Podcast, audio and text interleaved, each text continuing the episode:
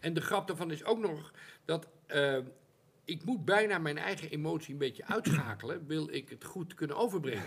Want als ik met heel veel emotie zat te zingen, dan wordt het bijna kitscherig, dan wordt het over de top. Ja, Dus ik moet, wat ik bereiken wil bij dat publiek, dat moet ik bij mezelf terugschroeven. Terugschakelen, En dan kan ik het op de goede manier eh, naar de zaal brengen. Leuk dat je kijkt naar een nieuwe aflevering van de Podcast of Hope. En vandaag hebben we in de studio Bert Simmelver. Hij is musicalacteur, operazanger, stemacteur, jurist en ambtenaar van de burgerlijke stand. Een loopbaan waar je je tegen zegt. We gaan het hebben over het delen van geluk, kleine dingetjes en muziek.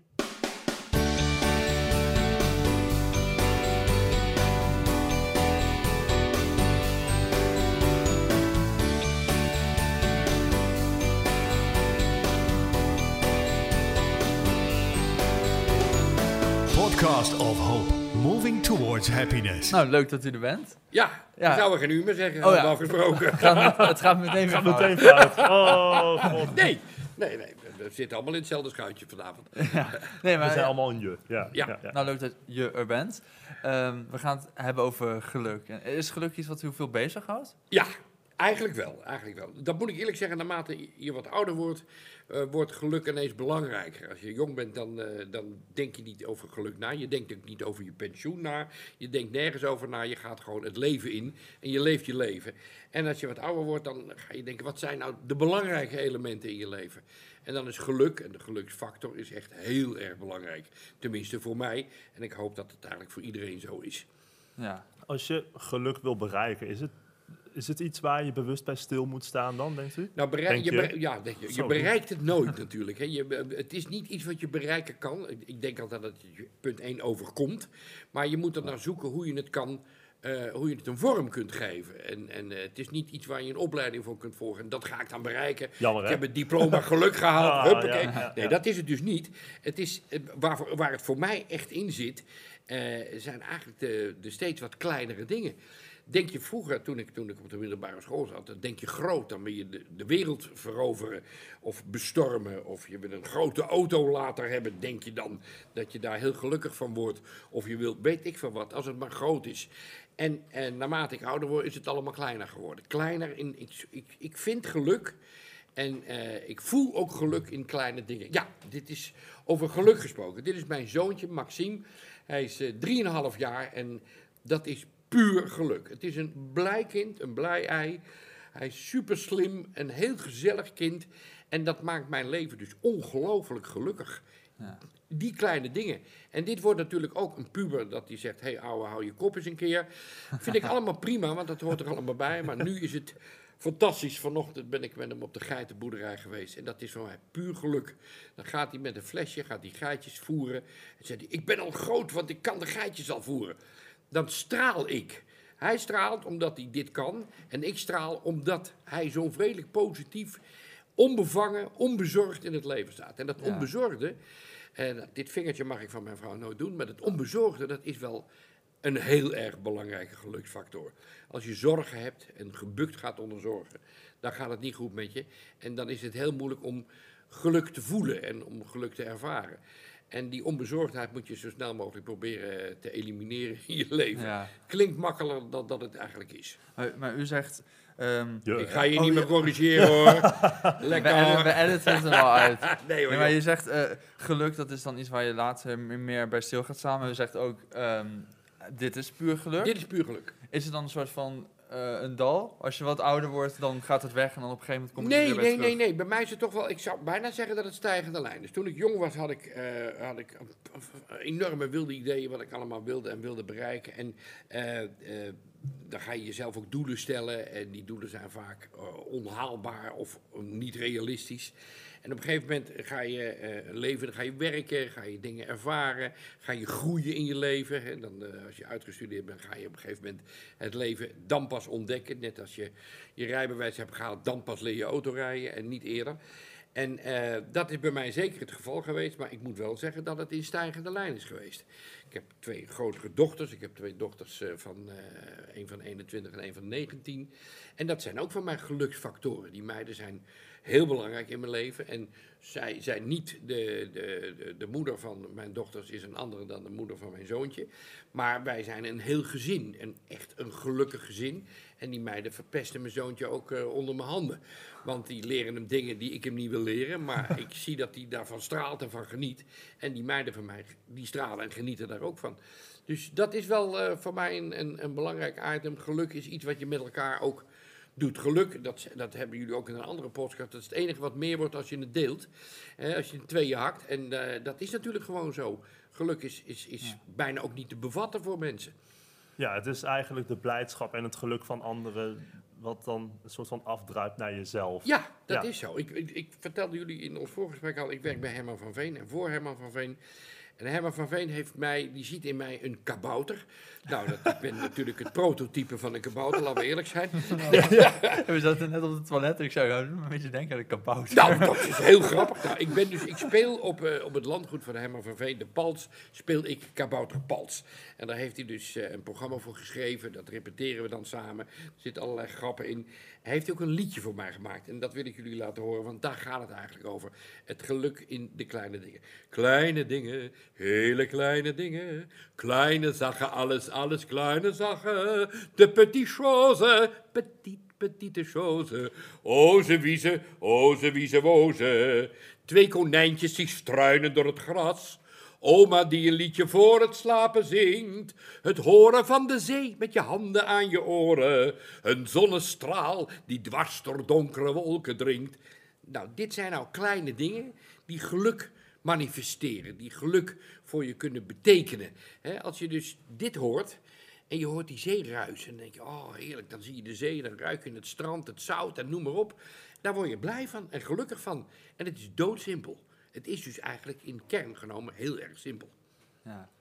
Ja, en eh, ik vind het raar altijd, want eh, die kleine dingen die gebeuren en die zijn er natuurlijk altijd al gewoon. Maar toch eh, zijn er mensen die voelen zich misschien eh, minder gelukkig. Maar het is dus een soort van bewustzijn dat je moet creëren. Dat om- is het. Ik ga je vertellen. Dat toen Ja. mijn zoontje, ge- toen mijn dochters geboren werden, ik was 44 en 46, ik was geen jonge papa. Toen ging ik de wereld opnieuw ontdekken. Dan loop je met een eh, buggy en dan loop je door een bos en dan zie je een vogeltje. Hé, hey, een roodbosje. Hey, een- Dus ik ging dingen zien die er altijd waren, die ik niet meer zag. Maar doordat ik die kleine kinderen daarop attent maakte. Nou, datzelfde mag ik nog een keer beleven met deze schat van een jongen. Dus ik leef, als ik op zo'n, normaal zou ik natuurlijk zeggen, geitenboerderij, zeg ga weg. Nee, ik stond daar vandaag ook geitjes te aaien. En ik stond ook in de geitenkeutels te trappen. En ik stond ook met zo'n flesje melk in mijn handen. Die kleine dingen die er altijd waren en er altijd zullen zijn, die maken mij bewust dat het geluk is. En dan is het puur simpel. Dan is het geluk niet die grote auto of een briljante carrière, dat ook heel fijn en heel gelukkig kan zijn. Maar zorgeloos op een geitenboerderij staan met een jongetje die alles prachtig vindt. Dat is geluk. Puur geluk. Ja, maar je moet het willen zien, hè? Ja, ja. Als je het niet ziet en als je het niet wil ervaren, dan, dan, ja, dan die mensen heb je natuurlijk ook. Die gebukt gaan onder zorgen, die, die niet blij zijn en nooit blij zullen worden. Die heb je. En, en ja, weet je, dat, dat, dat, is, eh, dat vind ik heel jammer en heel spijtig. Want ik denk als iedereen probeert het geluk te vinden, dat die hele wereld een stukje beter gaat worden. ja. En dat heeft u ingezien eh, nu uw kinderen... eh, ja, nu u met Nee, kinderen ja, waren. ja dat, met kinderen is het veel bewuster geworden. Daar Ja. ben ik daar veel bewuster van geworden. Dat klopt. En wat, ja, wat voor mij geluk is, die eerste foto die je zag, sta ik te zingen. Als ik een zaal met mensen voor me heb en ik kan die mensen een glimlach op hun gezicht toveren. Want ik zing met, met ziel en met zaligheid. En ik zie die mensen daar blij van worden, dan word ik ook blij. Het is natuurlijk de wisselwerking. Ik geef die mensen muziek en een leuke tekst en misschien een gezellige grap. Maar ik krijg daarvoor terug weer heel veel gezelligheid en, eh, en plezier. Dit is ook zo'n geluksmoment. Ik mocht een aantal jaar geleden mocht ik in de Ziggo Dome grote show de Kerstman spelen. Samen met Karen Bloemen, die was mijn, eh, mijn eh, ja, vrouw kerst, eh, de, de Kerstvrouw. kerstvrouw moet ik noemen. En eh, ja, ik werd vredelijk gelukkig van die shows. Het enige waar ik niet gelukkig van werd, is toen ik de eerste keer binnenkwam in dat Ziggo Dome en 15.000 mensen hier zitten. Jemen, ik ben zo'n artiest die altijd voor zalen van, nou ja, tussen de 500 en de 1500, maar 15.000, dat was wel een heleboel. En daar moest ik echt mijn best doen om erbij te blijven. Om niet mezelf te verliezen in die massa en om niet de angst te laten overwinnen. Maar bij mezelf te zeggen van, ja, je bent natuurlijk ook een mazzelkont dat je hier eh, in deze show staat. Met allemaal hele leuke mensen, met Epke Zonderland, met eh, Buddy Verder, nou, noem het maar op. Het was één grote gezelligheid. Dus geluk zit ook in, in het je realiseren dat je geluk hebt. Niet Ja. altijd maar als vanzelfsprekend aannemen, maar erover nadenken. Ik ben eigenlijk een mazzelpik. Ik heb geluk dat ik dit mag doen. Ik heb geluk dat ik zo in het leven mag staan. Ik was 14 jaar op deze foto. Toen mocht ik zingen in, eh, in, eh, in Velp. Had je Wie bent u? Dat ben, ik ben die jongen met dat rode pakje. Oh, ja. aan. Piccolo Ja. Ja, de piccolo. Ze hebben mijn, neus. Ik heb een wipneus van mezelf. Die hebben ze iets eh, sterker gemaakt. Hebben een stukje. Ah, opgewipt. eh, kan, het zal geen kauwgom geweest zijn, maar het leek er wel op. En toen mocht ik voor het eerst in een operette spelen in Wijzen Russel. En dat was bij het Gelders Opera en Operettegezelschap. Dat bestaat nog steeds. En dat, dat bestaat al 55 jaar of zo. En eh, leraar bij mij op school die zei van, nou, je moet een auditie doen voor een rolletje. Dus ik ben op de fiets auditie gaan doen voor een rolletje. Mijn ouders had ik niet verteld dat ik dat ging doen. En toen kwam ik in zo'n club mensen terecht die met hun ziel en zaligheid operetten speelden. Amateurs, amaren, we houden ervan betekent dat. En eh, niet dilettanten, dat is het tegenovergestelde van amateur, dat is prutserigheid. Maar dit zijn echt amateurs, mensen die ervan houden en het fijn vinden om te doen. En ik mocht eh, die piccolo spelen en ik mocht daar voor het eerst vier regels zingen. En toen denk ik, wat is zingen toch eigenlijk leuk? Want als je 14 bent heb je daar nog niet echt een idee van. En toen begon bij mij het idee eh, te rijpen dat van dit wil ik wel later doen. Ja. En als je dat dan lukt, dan voel je je ook heel gelukkig. Want tien jaar later eh, stond ik bij de Nederlandse Opera eh, te zingen. En ik moet eerlijk zeggen, het is fantastisch. Zingen is, dat maakt je ook gelukkig. Zingen maakt iets los in je hoofd, waardoor je denkt van... Je krijgt adem, je krijgt zuurstof, je krijgt van alles binnen en je krijgt heel veel reacties van mensen. Het is wel kortdurend, dat realiseer ik me ook altijd. Dat als ik wegga s'avonds en ik stap mijn auto in, dan is die show voorbij. Ja. En dan is dat geluksmoment is ook over. Maar die mensen, die gaan de volgende dag, staan ze misschien een eitje te koken. En zeggen, leuke avond gehad gisteravond. En s'avonds eh, staan ze misschien wel een eh, vegetarisch biefstukje te eten. Dan denk je, ah, heb wel genoten van die muziek. Dus het blijven die mensen iets langer door. En dat idee probeer ik ook bij mezelf vast te houden. Dat die mensen er langer van genieten dan alleen maar die avond die dan ook voorbij is en aan een einde komt. Want kreeg je een ander soort geluk om in, een, in het publiek te zitten en dit allemaal te ervaren dan als je het zelf moet opvoeren? Of ja, ja. Ja, nou, dat, dat is eigenlijk wel zo. Ik, eh, eh, ik ga natuurlijk naar voorstellingen van collega's en dan zit je te luisteren en dan, dan eh, zit je ze ook te bewonderen. Maar dan heb ik toch altijd, het, eh, dan, dan zie ik altijd dingen, denk ik, oh, dat lampje had ik op een andere manier gehangen. En dat boompje had ik misschien wel op een andere manier neergezet. Dus perfectionistisch. ja, maar dat blijf je natuurlijk altijd. Ik heb nog nooit de perfecte voorstelling gespeeld, mijn hele leven nog niet. Dus wanneer dat gaat Kan gebeuren, dat weet wel, ik niet. Ja, dat kan. gaat hem ook niet worden, Nee. denk ik. Maar het is wel iets, waar ik natuurlijk op hoop dat dat ooit denk ik van, nou, dit was de show. Maar ja, dat betekent dat dan daarna nooit meer de show kan komen. Dus die stijgende lijn, die breek je dan een beetje af. Maar het, eh, het, het, het zelf op toneel staan en het brengen naar het publiek is wel, een, denk ik, voor mij een groter moment van geluk dan in het publiek het, het opzuigen en het, eh, en het meekrijgen. Doet het wel soms? Ja, ja, ja, ja. En ik probeer ook echt te genieten. En ook los te laten. En je- je- omdat je natuurlijk al zo lang in deze wereld rondloopt, ken je bijna iedereen. Want de wereld van de artiesten is niet zo heel groot. Het is toch een beperkte groep. Ja, Angela Groothuizen. Ik mocht eh, eh, eh, dit jaar in een tv-serie spelen. Daar zat Angela ook in. Die komt in februari van eh, 2022 op televisie. En ja, we hebben zeldzaam gelachen. En lach is natuurlijk ook een ongelofelijke geluksfactor. Want als je niet kan lachen, ja, dan eh, wordt het al gauw eh, heel erg vervelend. Maar we waren met een aantal acteurs en eh, wat actrices. En die regisseuse die riep regelmatig... Er is een vacature. Ik stop ermee. Kan een ander het overnemen? Want die vrouw kreeg het bijna niet voor elkaar. Ook best wel hilarisch natuurlijk. Om die kerels, die acht mannen die een rol speelden en nog wat dames eromheen, om die in het gareel te houden. Wij waren net als, als kinderen op een schoolreisje. We gingen helemaal los met z'n allen.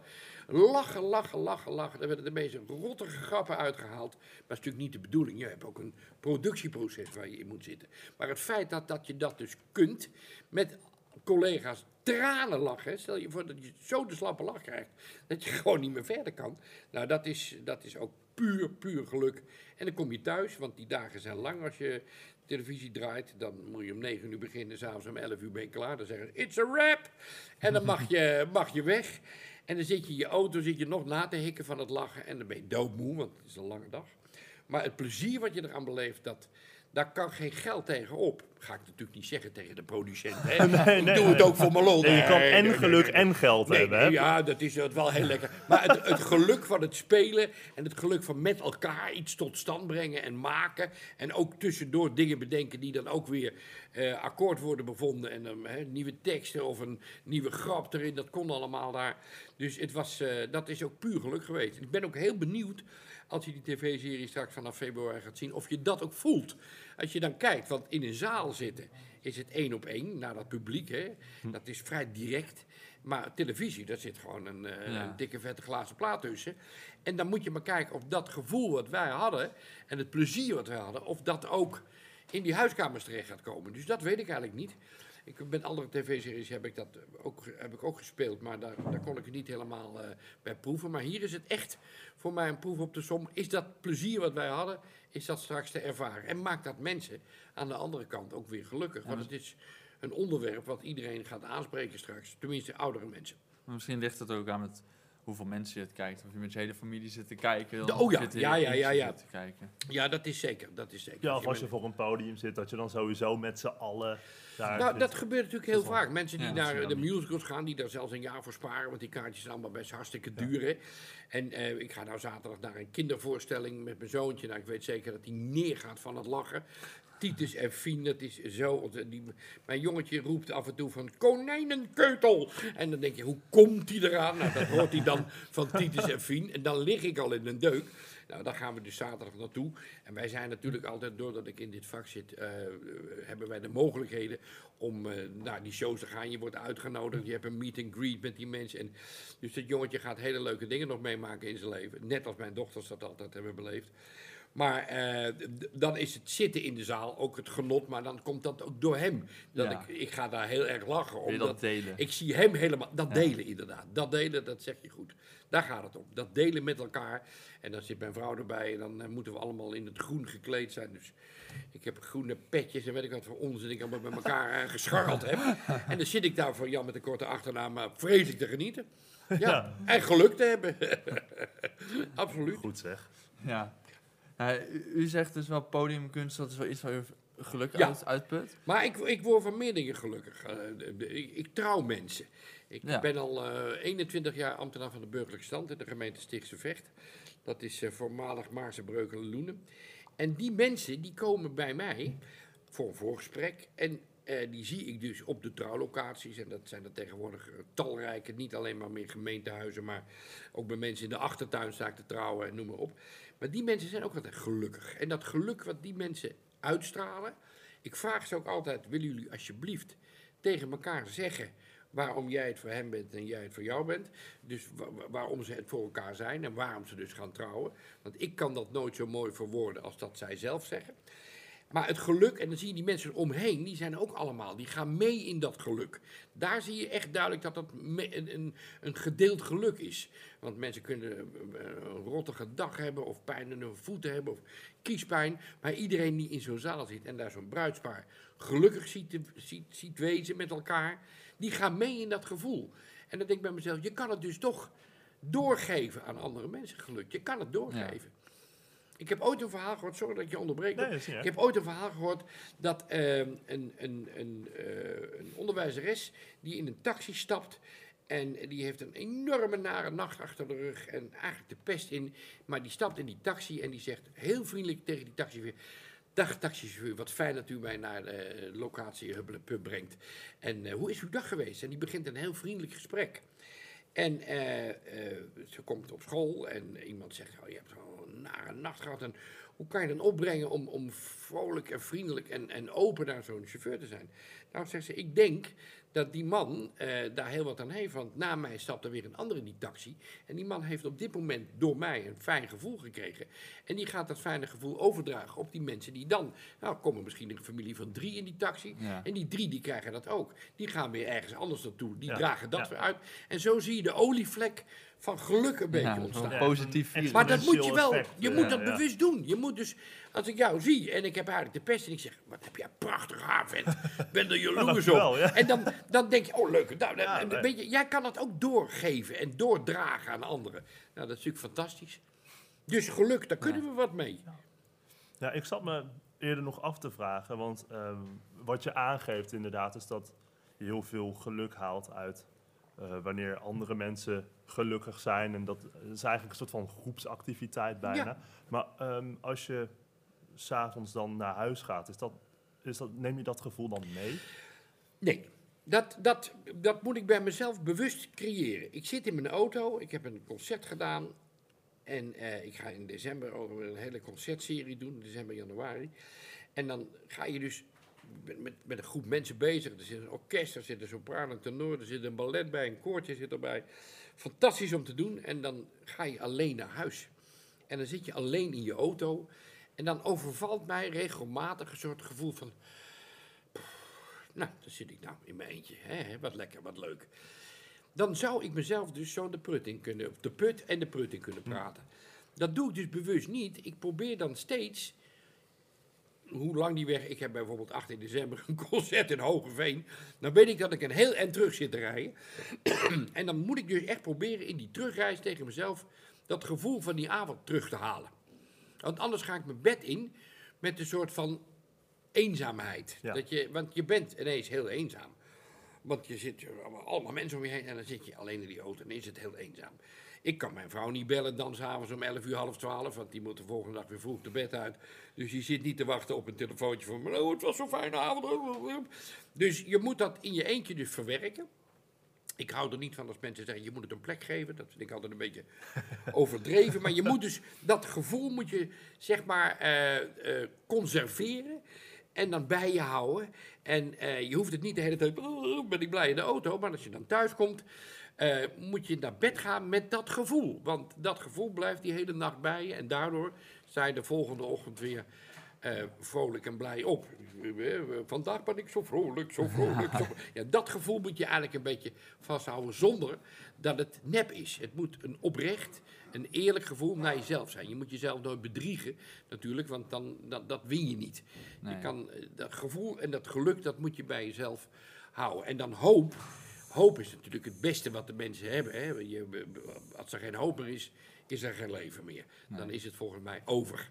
Dan, eh, je moet altijd nog de zon zien schijnen of eh, de, de lucht kunnen ruiken, de, de, de blaadjes kunnen zien vallen of aan de bomen uit zien komen. Dat soort dingen moet je bij jezelf steeds maar bewust maken dat dat de wereld is. Maar hoe hou je dat moment dan vast? Denk je er dan over na? Ja, en, ja, ja, ik zeg denk dan erover na. oh, over zoveel tijd heb ik misschien weer zo'n moment dat je over Ja, dat nou, ik weet dat ik dan vaak de volgende dag of twee dagen later weer zo'n moment heb. Ja, ja. En ik probeer het dus ook steeds maar vast te houden voor mezelf. Misschien een beetje tegen beter weten in, maar ik kan het ook vasthouden. Het enige is, ik kan het dan thuis niet meer vertellen dat ik dat vasthoud. Want als ik thuis tegen mijn gezin ga zeggen van, oh jongens, een fijne avond gehad. Dan denk ze, oh, dan heb je hem weer, weet je wel. Dus die hebben- zitten daar niet op te wachten. Maar voor mij als persoon is het belangrijk, ik zit beter in mijn vel daardoor. En dat is eigenlijk iets waar, waarom ik dingen wil doen. Ik wil gezond zijn. Je, je wordt ook gezonder door. Als je altijd maar zit te griepen, altijd maar zorgen hebt, altijd maar ellende om je heen hebt, dan word je volgens mij fysiek ook ongezonder. En ik probeer altijd die, die positieve kant te zien en, en, en de blijheid te zien. Ik ben ooit één keer in mijn leven naar Toon Hermans geweest. Toon Hermans was een cabaretier die altijd een, naar mijn idee, overmatige blijheid had. Ik geloofde hem eigenlijk niet. Tot ik in een show zat van hem. En daar ben ik dus wel helemaal geïnfecteerd door die blijheid. Ik was denk ik 20 of misschien nog wel nog, ja, 18, 19, 20 jaar. Ik had eh, eh, eh, s ochtends om zes uur al voor de Schouwburg gelegen en was in Arnhem om, om kaarten te kunnen krijgen. En ik zit in die show en ik werd helemaal meegetrokken in die blijheid van die man. Die uit het niets kwam, hè. die haalde blijheid uit een stofje in de lucht. En dat, dat, toen dacht ik bij mezelf, je kan jezelf dus toch een beetje blij maken. En dat deed hij. En eh, misschien was het wel helemaal van zichzelf geen blije man, dat weet ik eigenlijk niet. Maar wat hij bij mij naar binnen bracht was... En die had het ook over een vogeltje in de lucht, een ballonnetje in de lucht. Oh, De meest simpele dingen die je blij kunnen maken. Maar ik moet zeggen, ik heb bij, u, ook- bij, bij jou ook wel Ja, dat maakt allemaal niet meer uit, joh. dat, dat gevoel dat, eh, dat alles wel soort van en- op een enthousiaste manier te bekijken is. Nou ja, weet je, ik, ik ben punt 1 geen somber mens van mezelf. Ik heb natuurlijk ook wel, wat ik wel eens heb, dan sla ik de krant open twee dagen geleden, zie ik dat de gasprijs weer als een gestoorde gaat stijgen. Dan word ik altijd een beetje zagrijnig van dat soort berichten. En dan zou ik eigenlijk wel die krant aan de kant willen lazen. En ik denk, ik ga hem niet meer uit de bus halen. Ik ga hem ook niet meer lezen. Want daar staat zoveel geneuzel in. En dan zet ik een journaal aan. Dan zie ik weer allemaal die ellende. En ik probeer af en toe, ik, ik weet dat het er is. En ik probeer het ook te absorberen. En denk, oké, het is zo. En daar moeten we met z'n allen wat mee doen. Maar het moet niet mijn leven gaan bepalen, die, die negatieve berichtgeving. Ik moet eh, voor mezelf blij blijven. Omdat dat mij eh, een, een soort levenselixer is. Een soort eh, extra vorm van zuurstof waar ik gelukkig van word en blij van word. En denk ik positief van word en gezond van blijf. Ja, ik denk zelf, Ja, ik denk zelf altijd, het, zijn niet de, de dingen die jouw eh, ehm, gemoedstoestand beïnvloeden, maar het is meer jouw interpretatie van de dingen Ja. die dat doen. ja dat Ja. zie je goed. Dat klopt. Ja. Het is de interpretatie van als ik een vogeltje zie, denk ik, oh, waar Ja, zou dat- vogeltje naartoe vliegen? Ik heb eh, een vogelhuisje gekocht, dat heb ik nog nooit gekocht. Dat heb ik aan de schutting eh, getimmerd. En niet denken, dat zit zo'n gaatje. Ik denk, daar kan geen vogeltje doorheen. Ik denk, nou, ja. nou wel, wat waren het? Koolmeisjes, die hebben daar eh, vier keer een nestje ingebouwd. Hoe dat gaat, weet ik niet. Dat ze dan gaan verhuizen. Of, ze, of je dan de boel moet afbreken en dan weer een nieuw nestje gaat bouwen. Ik weet het niet. Maar ik vond het een waanzinnig ge- gezicht om dat beestje door dat gaatje naar binnen te zien gaan. En dat kopje eruit te zien steken en dan gaan vliegen om ergens weer eten voor het kleine gezinnetje eh, bij elkaar te sprokkelen. Ik vond dat fenomenaal. Dit is niks. Ik bedoel, televisie gaat twintig keer sneller. Ik, heb, ik kan gewoon een uur naar zo'n vogelhuisje zitten kijken. En dan denk ik, wat is dat leuk. En dan tegen mijn zoontje, kijk dat vogeltje, dat gaat naar binnen zometeen. Dus het is het, het realiseren van, maar je moet het ook zoeken. Ja. Als je, er, als je er niet voor open staat, en dat moet je horen van anderen ook. Je moet ook van andere mensen horen van, heb je dat al gezien? Of hoe mooi is dat? Of vind je dat niet prachtig? En dan ga je dingen meer realiseren. Er kan een hoop vanuit jezelf komen, maar het is ook leuk als je dat krijgt van anderen, of aangereikt krijgt. Ja, als iemand dat zegt, dan ga je nadenken van, oh, eigenlijk is dat ook wel prachtig Juist. inderdaad. En dan, ja, ja het, het doorgeven van geluk is eigenlijk wel een centraal thema. Absoluut, absoluut. Als je dat niet doet, dan stopt het bij mij. En dat bedoel ik met die, die, die taxichauffeur. Die, die man is blij. Die volgende die stapt dus de taxi. Die krijgt ook een blij verhaal te horen. En die stappen met z'n drieën uit en die gaan dat blije verhaal weer door. En zo gaat de olievlek verder. En dat je dat kan bereiken met elkaar, wordt de maatschappij beter. En dat zou natuurlijk fantastisch zijn. Ja, Want dat- we leven, denk ik, toch in een beetje negatieve maatschappij. Ja, Ja, jullie niet. Jullie zijn twee positieve mannen die eh, over geluk praten en over hoop. nou, we zijn ook wel vaak wel iets te negatief hoor. Nou, Ja, toch? voor mijn gevoel niet. Eigenlijk wel, soms dat, de, vaak de negatieve dingen die springen er wel uit. En ja, dan- klopt. Die worden altijd ja, benadrukt. Is dat, niet, Ja. is dat niet een beetje des Nederlands? Of dat wij Ja, in staat zijn om kunnen. van... eh, ik had een collega vroeger, die kwamen dan uit de bus en dan kwamen we een theater binnen en dan zei hij altijd, als we eerst maar weer in bed liggen. Ja, als we eerst maar weer in bed liggen. Ik denk, ja, dikke toeter, je moet, we gaan nog een hele voorstelling doen. We gaan nog een zaal blij maken met z'n allen. En als je met die instelling als we eerst maar weer in bed liggen daarmee begint, dan weet je bijna dat hij niet in staat is om die zaal blij te maken. Dus uiteraard is het een fantastische, leuke en lieve collega. Maar het was een soort running gag die hij op een gegeven moment had. Ja. Maar als je zo in het leven staat, van nou, het wordt vanzelf 11 uur, weet je wel. Nee, dat wordt het niet. Het wordt pas 11 uur als jij je dingen gedaan hebt, zodat het 11 uur kan worden. Ja, en als je liever in bed ligt, dan ben je inderdaad niet bewust van de dingen die de dag Niks. te bieden hebben. Nee, nee, nee. Nee, dan je moet je gordijnen opengooien s ochtends en Ja. dan moet je de wereld binnenlaten. En als je dan de wereld om je heen ziet en, en de geluiden om je heen hoort. En ik kan zelfs genieten van een vliegtuig. En dat maakt best herrie, maar dan af en toe komen er bij mij vliegtuigen boven. Dus ik echt te kijken, dan zegt mijn zoon, kijk, een hele witte streep door de lucht. Ik denk, ja, zo kan je ook naar een vliegtuig kijken. Je weet de streep door de lucht. En, dan zie je de ander doorheen. Kijk, er gaat er één doorheen. nou, dan is ineens een vliegtuig niet meer een ding wat herrie maakt, maar dat maakt strepen in de lucht. dus je, er zijn zoveel kanten om naar dingen te kijken. Is het eh, tegenwoordig moeilijk om op ehm, zo'n manier naar dingen te kijken nu bijvoorbeeld de coronacrisis zit? Eh, Ja, nou ja, weet je, dat is ook natuurlijk zoiets. Nederland eh, werd, de, de hele wereld werd ondergedompeld in corona.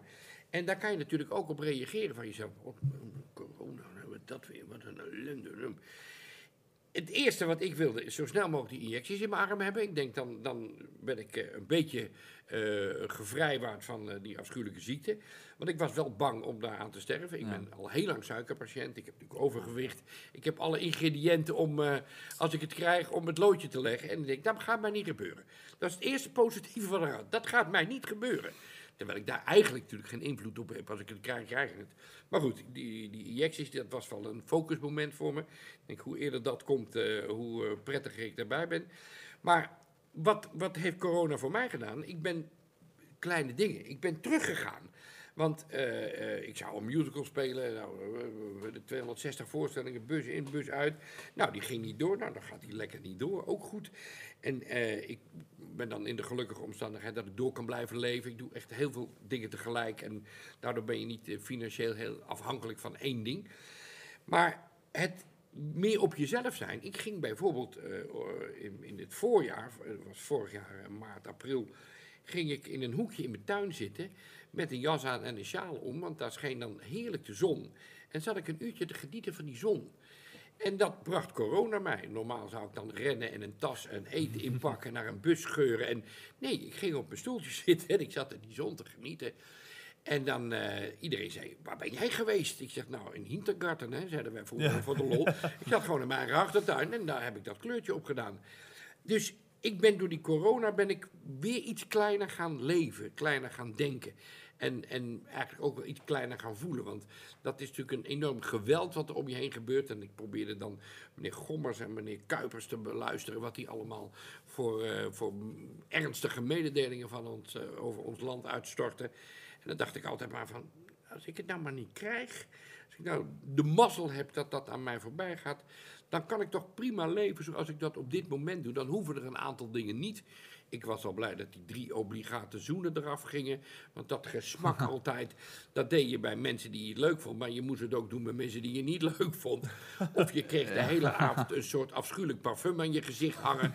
En dan denk nou, ook lekker zeg, weet je. Dus ik vond het allemaal niet zo, ik vond het niet zo'n probleem dat het overging. Die hele, die hele corona-ellende. En, en die, de, de, dus de, de beperktheid die dat corona ons heeft eh, opgelegd. Maar het Dus- social distancen en de lockdown hebben niet het overgeven van geluk in de weg gestaan. Nee, bij mij niet. Wij zijn als gezin wat gelukkiger geworden, omdat we bij elkaar zaten. We gingen meer dingen met elkaar doen. Ja.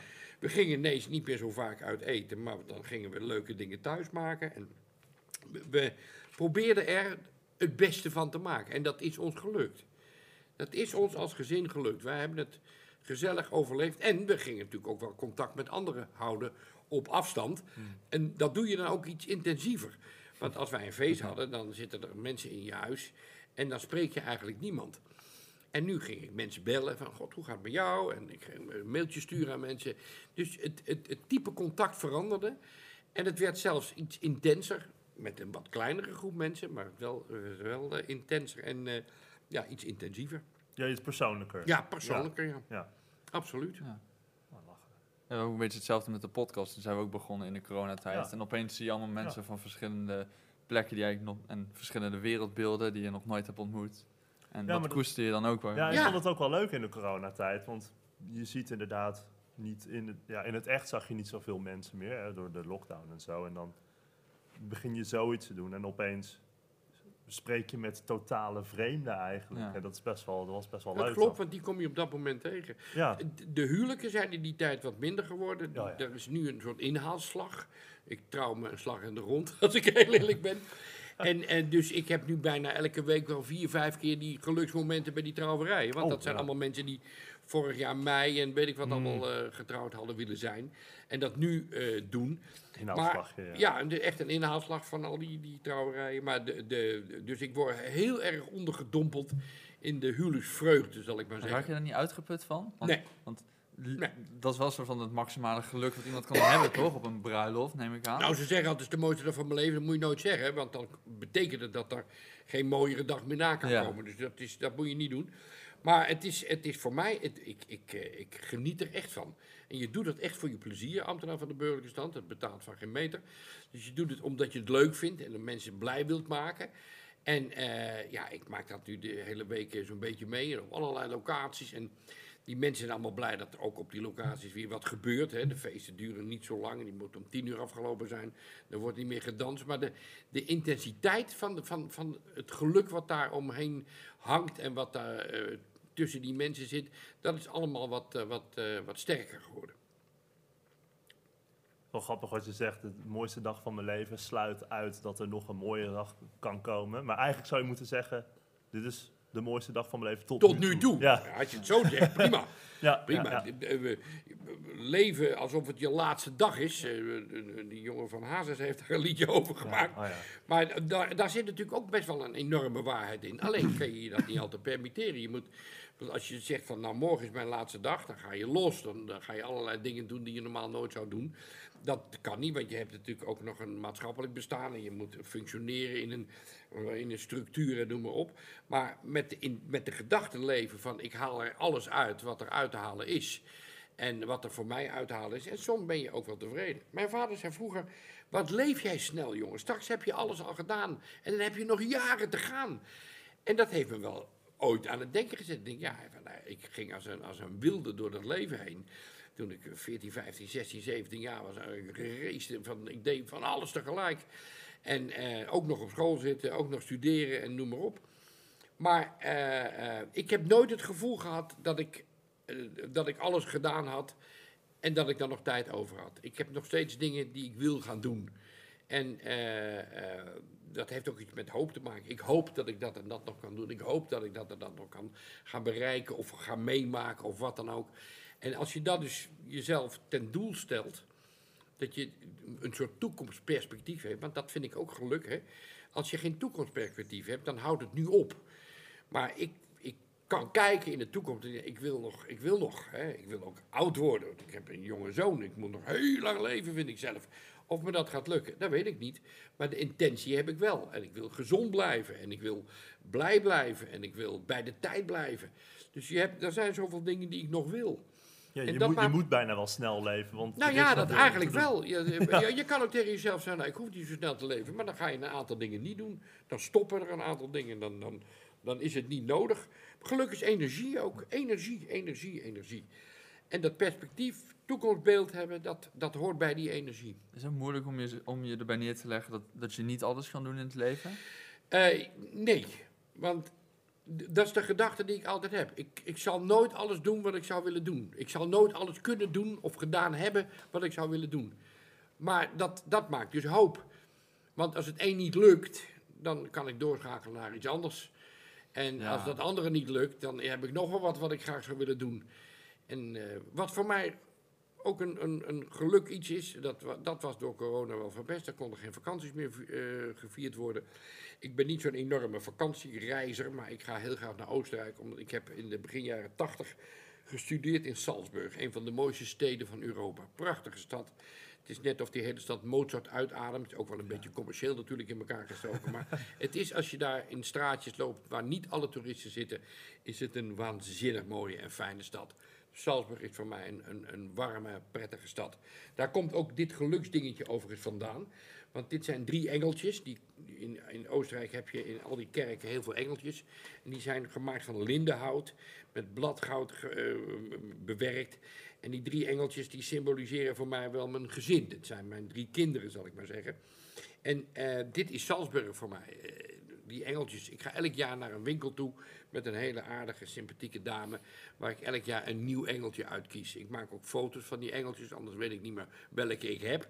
En daar kies ik weer een nieuw engeltje bij. En die mevrouw is blij om mij te zien. Ik ben blij om die mevrouw te zien.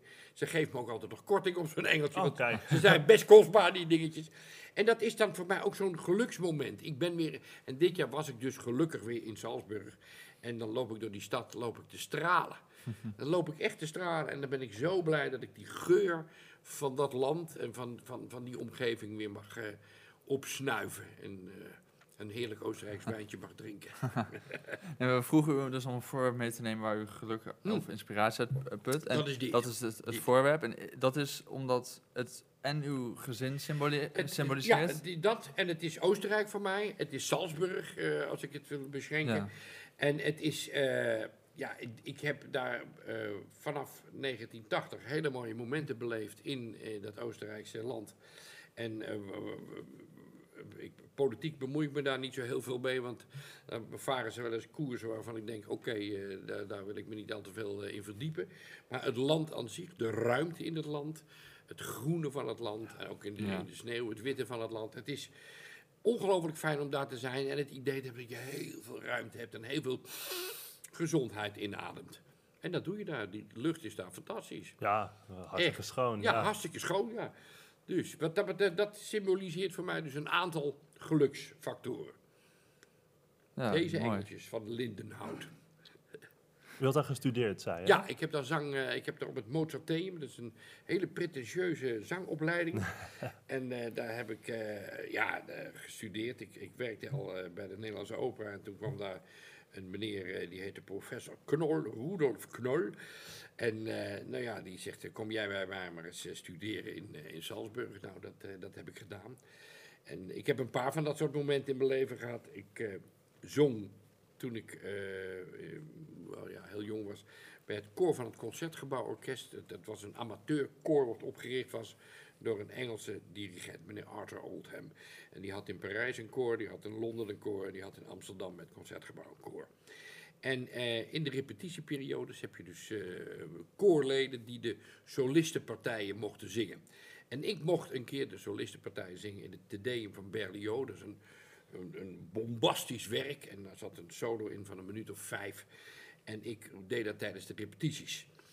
En eh, op een gegeven moment word ik opgebeld. Ik werkte toen eh, op een kantoor, op een eh, sociale zekerheidsinstelling. En ik word opgebeld en ik krijg een Engelse stem te horen. En dat was Sir Colin Davis. Sir Colin Davis is een hele beroemde dirigent geweest. Hij was directeur van Covent Garden, het operahuis in Londen. En eh, die stond op dat moment dat de Deum te dirigeren. En de solist, eh, Anthony Rolfe Johnson heette die solist, die was er niet. En er zou s'avonds dus een voorstelling zijn met publiek. Het was nog niet de, officiële voorstelling, het was een soort openbare generale, maar mensen moesten daar kaartjes voor kopen. Dus dat hele concertgebouw, geen anderhalve meter, geen eh, 75% zaalbezetting, bomvol. En die man belt me op, hij zegt, jij moet dat zingen vanavond. Ik zeg, nou, dat dacht ik niet. Hij zegt, ik laat nu een auto naar je kantoor komen, jij gaat dat zingen. Dus, ja, ik ben ingestapt en ik ben dat gaan zingen. En eh, ik heb daar, eh, ja, die foto's heb ik helaas niet meer gemaakt. Prachtige foto's van dat ik naast die wereldberoemde dirigent sta. Ik met dat boek. Ik had toen nog krullen op mijn hoofd, net als daar. Nee, net als niet als die. sta, ik dat, eh, sta ik dat te zingen. En na afloop zegt die man. Ja, maar waarom zit jij op een kantoor? Ja, ik zeg, nou, maar ik werk ook een beetje bij de opera en zo. Nee, nee, hij zei, jij moet dit gewoon voor je vak gaan doen. Dus hij zegt, ik stuur jou naar Milaan. En daar zit een man, die heet Maestro Malespina. En eh, ja, daar moet je maar bij voorzingen en dan kijken waar, het schip strandt. Dus ik ben naar Milaan gegaan. Ben bij Maestro Malespina terechtgekomen in Milaan in een woning. En ik zat daar aan de keukentafel. En op een gegeven moment gaat de keukendeur open. En er komt een gigantische persoon binnen. Waarvan ik nog ineens in de gaten had eh, wie dat was. Dat was dus Pavarotti. En Pavarotti geeft mij een hand. Ik, ben, ik was gewoon on- tien keer kleiner dan Pavarotti. In alle opzichten trouwens. Ik vond het waanzinnig om die man te ontmoeten. Was werkelijk, ik was eh, met stom. Hij was toen nog niet zo idioot beroemd. Was 1980, hè, 81 eh, of 79, daar wil ik vanaf zijn. Maar het was natuurlijk een waanzinnig ervaring om zo'n man te ontmoeten. Ja. En eh, nou, ik, ik, ik, ik heb dus voorgezongen eh, en ik mocht dan bij die Maestro Malespina les krijgen. En ik zou dan eh, kunnen werken in een, dat heette de Camerata Rossiniata. Die bracht alleen maar Rossini-opera's, daar zou ik dan geld kunnen verdienen. En dan moest ik daar gaan wonen in, in, in Milaan. En ik was 24, ik denk, ja, dit moet ik gaan doen. Maar ik had ook binnen dat bedrijf op een andere baan gesolliciteerd. En ik kom terug in Nederland en ik kreeg ook die andere baan. Oh, kijk. En dan sta je voor een keuze.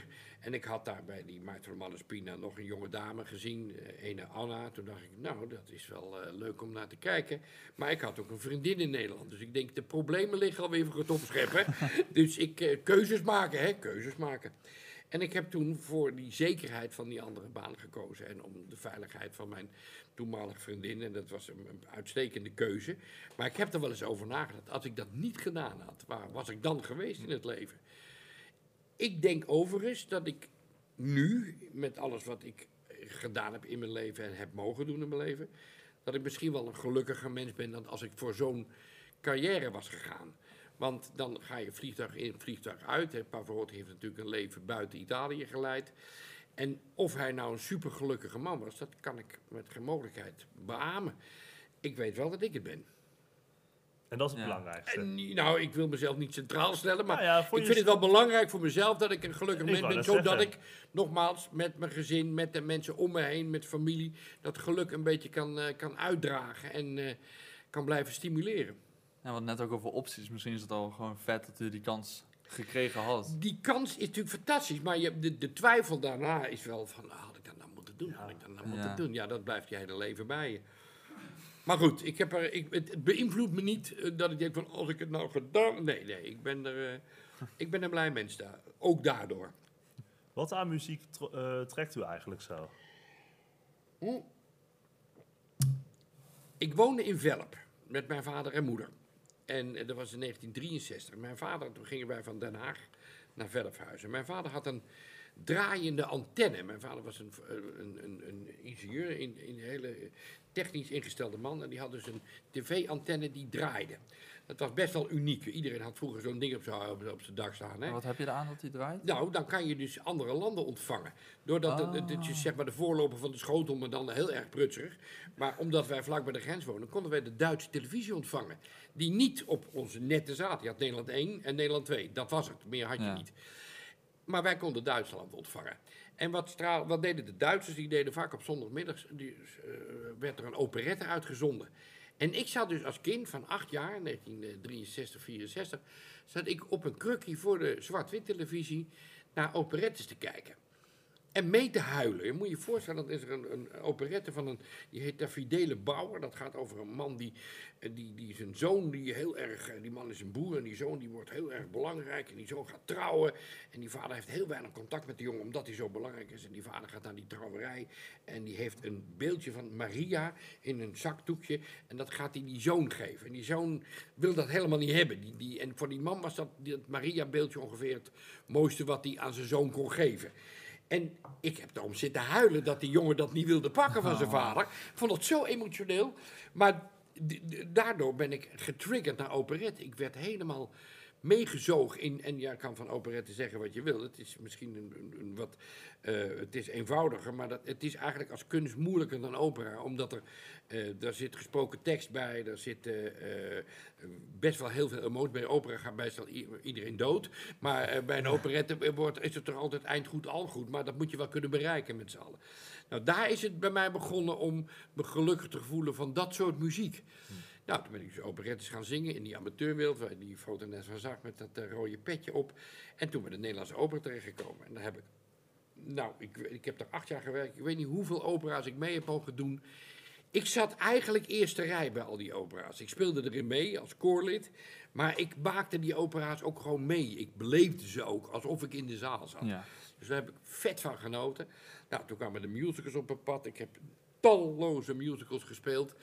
En eh, dus eigenlijk zijn er heel veel muziekstijlen die ik ongelooflijk leuk vind en, en interessant vind. En eigenlijk is muziek, muziek is muziek. En of het nou een opera, een operette, een musical is, of het is een jazznummer.